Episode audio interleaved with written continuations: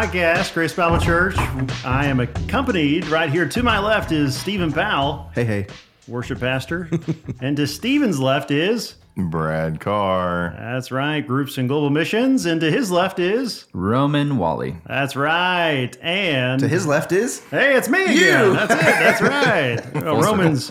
Uh, if you didn't know this, uh, Pastor Romans, uh, just a world class office barista, makes it happen. He made us some coffee here. So if we're extra charged up, that's Ethiopia's fault. It's really all right. selfish. I just really love coffee.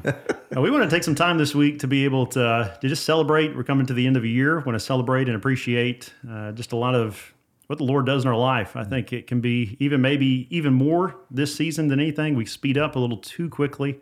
And so we want to just take a little bit of time. Uh, next week, we'll be hearing from Pastor John and Pastor Bobby uh, just about some celebration, appreciation things on their hearts as they slow down and, and take a look back before they take a look forward into 2022.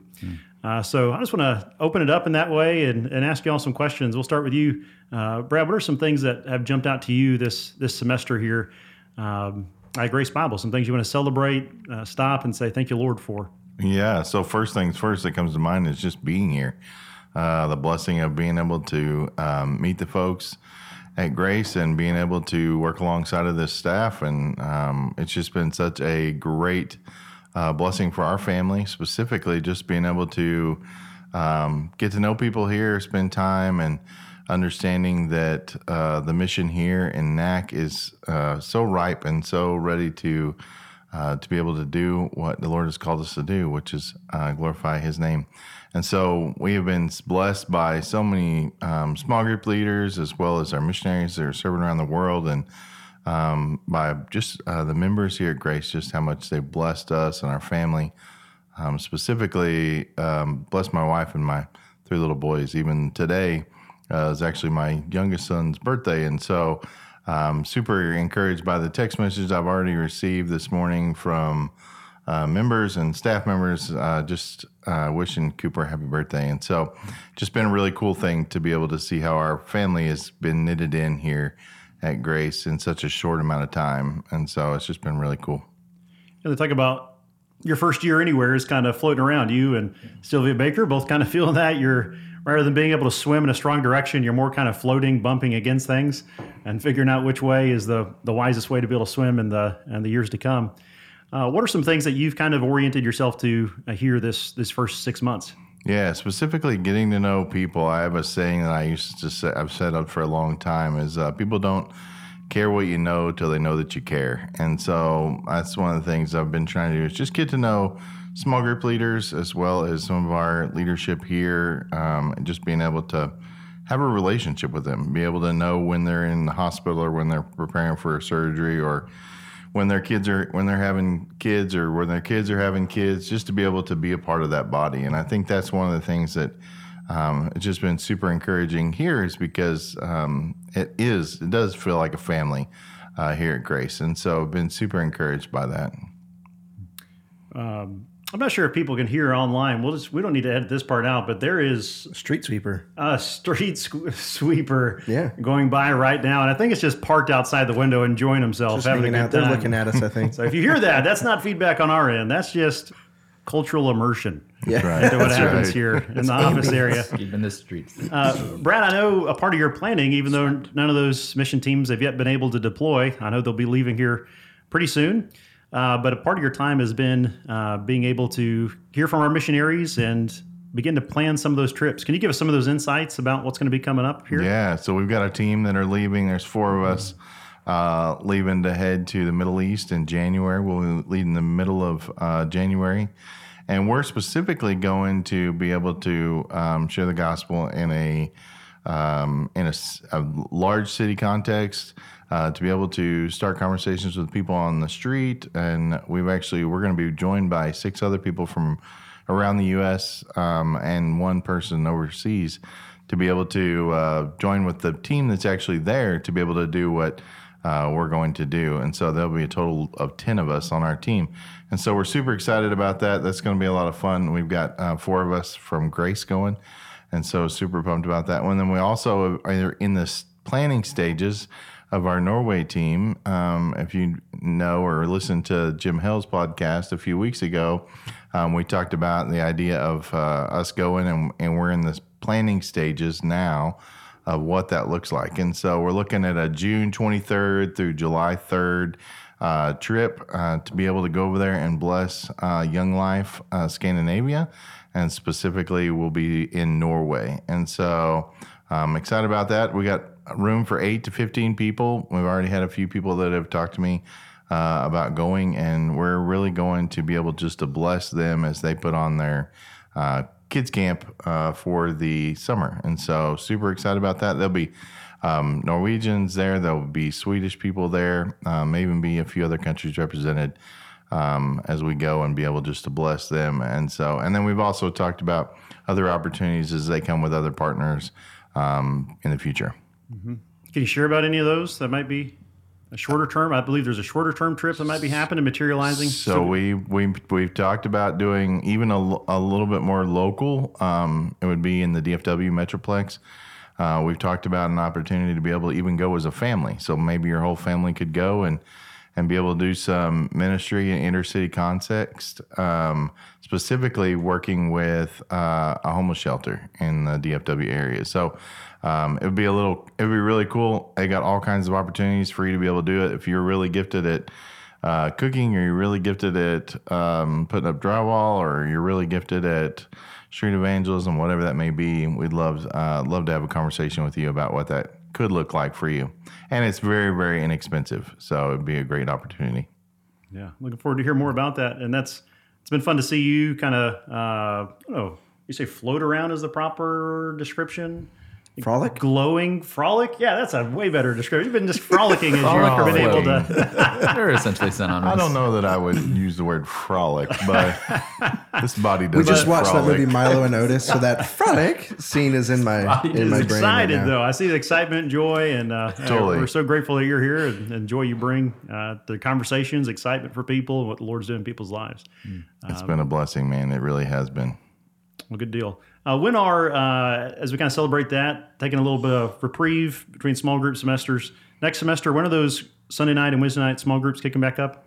Yeah, the uh, 16th and the 19th of January is when our small groups will kick off, and we have an opportunity for you. If you are not in a small group, we'd love I'd love to have a conversation with you to how to get connected to a small group.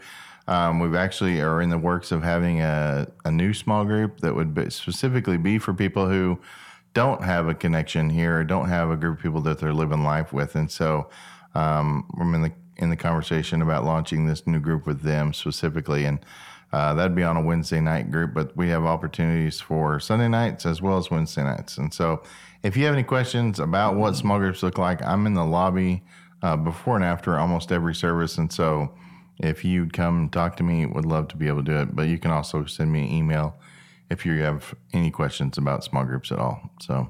That's tremendous. Well, Pastor Roman, uh, the college students have exited for December, so you're Most almost able to catch your breath a little bit. Yeah. Uh, but why don't you catch us up? What are some things from this past semester that uh, you just want to praise God for and Yeah. celebrate? Could be some stories or some uh, that come to mind. The the first thing that comes to mind is not specific necessarily to college ministry, but just being a minister here at Grace. I was thanking the Lord this morning for the way that people encourage. Um, I was just listening to the Lord um, specific names of people who have taken intentional initiative time after time to be encouraging, to share affirmation and love and um, what a gift that is. Um, that's been something that through my walk as a believer, I've really benefited from in terms of discerning the Lord's leading and what what's ahead future is the affirmation of the body, um, particularly whenever there's there's a consistency to it. And so, you know, I, I've, I've had a lot of conversations with friends in ministry elsewhere. I've read in books and articles um, how pastoral burnout, one of the contributing factors, is just feeling the constant criticism of the body. And I think a lot of that might be dependent on your position. But my personal experience has been the opposite here. It's been just the kindness of God's people pretty pretty consistently. Yeah, totally agree. Yeah. Um, so I'm really grateful for that. Um, another thing that I'm really grateful for is just getting to be a part of the ebb and flow of life transitions and events for people, like engagements and weddings and babies being born. Um, I was just thinking about that this morning and what a joy it is to be a part of different people's stories like that. Um, I'm really appreciative of that particular aspect of college ministry because there's um, there's engagements and there's weddings and then as they graduate and go on there's babies to come. And so it's just really fun to be a part of. We were talking with a couple kim and daniel greco who moved to dc the dc era area and um, just getting to hear about what god is doing in their life and how they plugged into a good church and um, things that are going on for them. It's just fun to be a part of that Uh, you know, it makes me think of last week when Jacob Norris was on and his season that he had here at Nacogdoches and the way he blessed Grace Bible, his work on the campus, the campus outreach.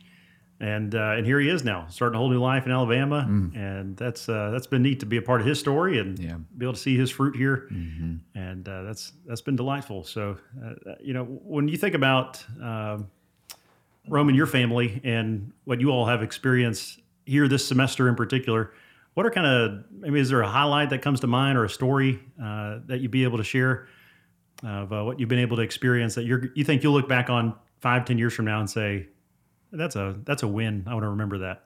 Hmm. I would have to think for a minute more family wise, but because it's so fresh on my mind, uh, thinking of Gail Wyatt is something that's immediate for me because I just had lunch with him the other day. And um, I walked away from that time thinking, one, I'm so grateful for Gail because he is such an encouraging person um, and he reflects God's character in that way. But two, I want to I want to grow to be like him. Um, I want to um, grow in leaving others with the sense of love and affirmation that I've received from him pretty much every time I've ever interacted with him, no matter how brief. And so I'm really, really grateful for, for you, Gail. Um, for our family, um, it's been a really cool joy to have our college students come over, uh, our leaders come over to our house every week because Roman gets so excited. Um, anytime that he sees them, whenever he wakes up from his nap, he's like peeking through our, our window to our sunroom, and his, all his friends are here. Uh, he loves hanging out with them, and and um, he'll talk through the rest of the week. We'll be in the sunroom, and he'll point at the different chairs in the room and say, "Who was sitting there?" And he's like quizzing me. He already knows the answer, and if I get it wrong, he'll correct me. it's like so pumped to have people in our house and then uh, just meals that we'll have with people. Um, he loves to be a part of that, and so that's something I'm really grateful for. Where he is getting in the regular rhythm of our week to see God's people um, and to see others who follow Jesus that aren't just limited to us. Really grateful for that. I appreciate you sharing both those stories. And uh, what a neat thought of you enjoying a meal with somebody double your age or more than double your age. Um, and uh, just being so inspired by that. I think that's a component of multi generational ministry and life together. And we're walking faithfully in the same direction. And the way that we can encourage each other, I think that's I think it's a big component. We can be intimidated or we can think, hmm. well, what can I offer that person or what? And then see the same Holy Spirit who indwells me, the same Holy Spirit that indwells that hmm. that brother or sister and and the benefit of being able to enjoy time with each other uh, encourages us in ways that are truly supernatural. Hmm. And We've got a couple seminars coming up as well in the spring. As I think about that, you know, even though we'll start that in the spring, a lot of that work begins now or has already begun. And, and so it's just kind of a matter of time before we, we see some of those things. I know in January, of course, we'll have our, uh, our Parallel to Pastor seminar will start back up, which is a great way. Uh, the Hursts and the Hubbards help to lead that for us. That's a great way to grow in competency and in studying Scripture.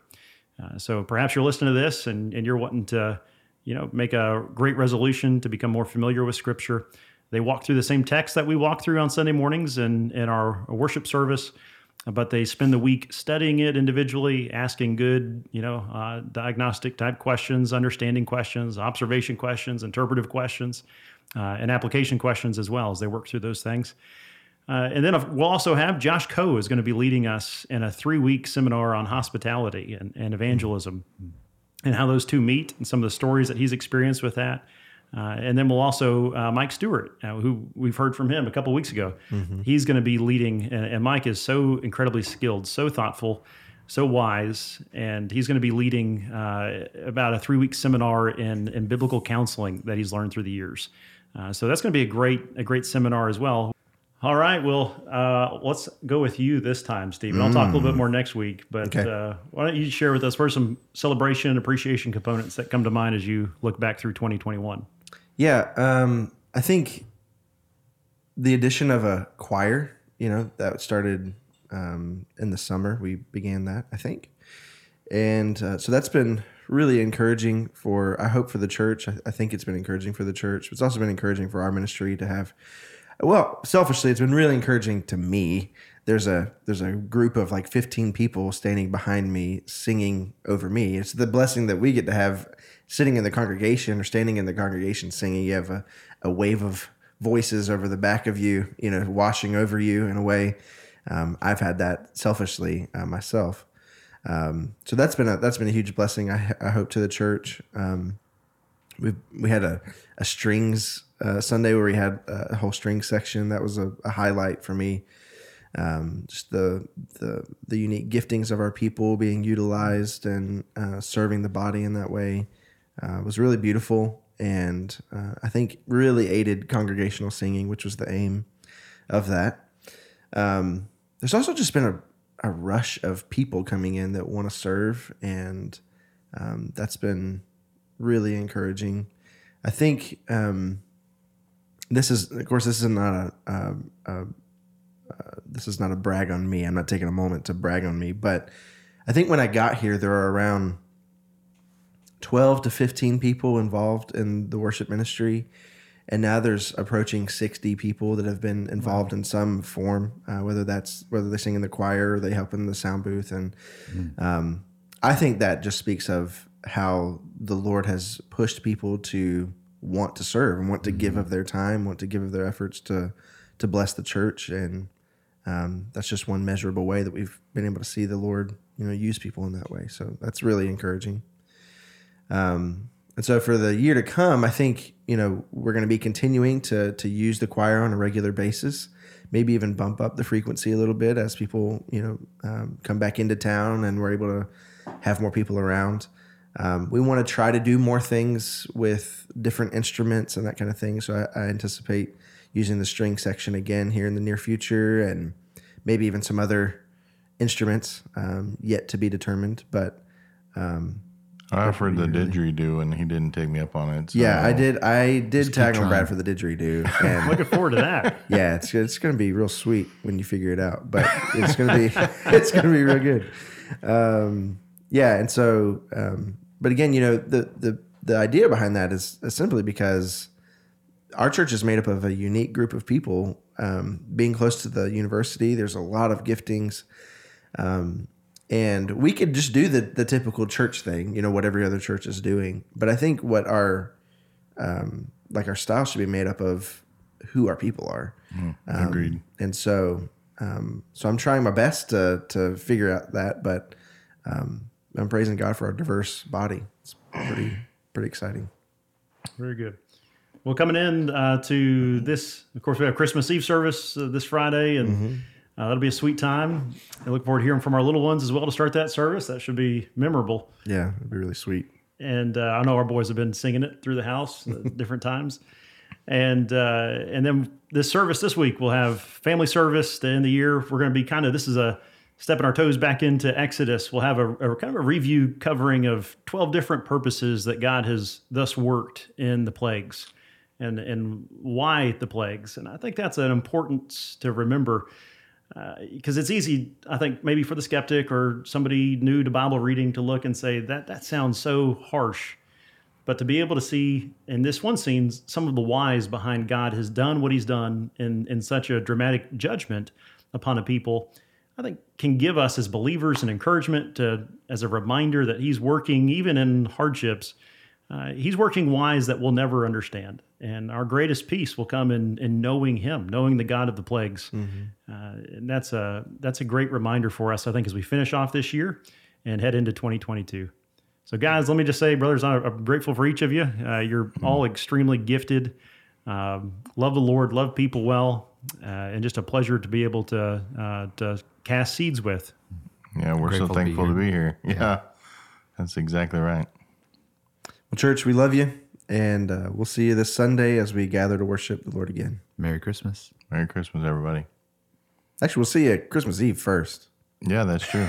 then we'll see you Sunday. But I also like to say Merry Christmas. So now say Merry Christmas again, guys. Merry Christmas, everybody. Merry Christmas.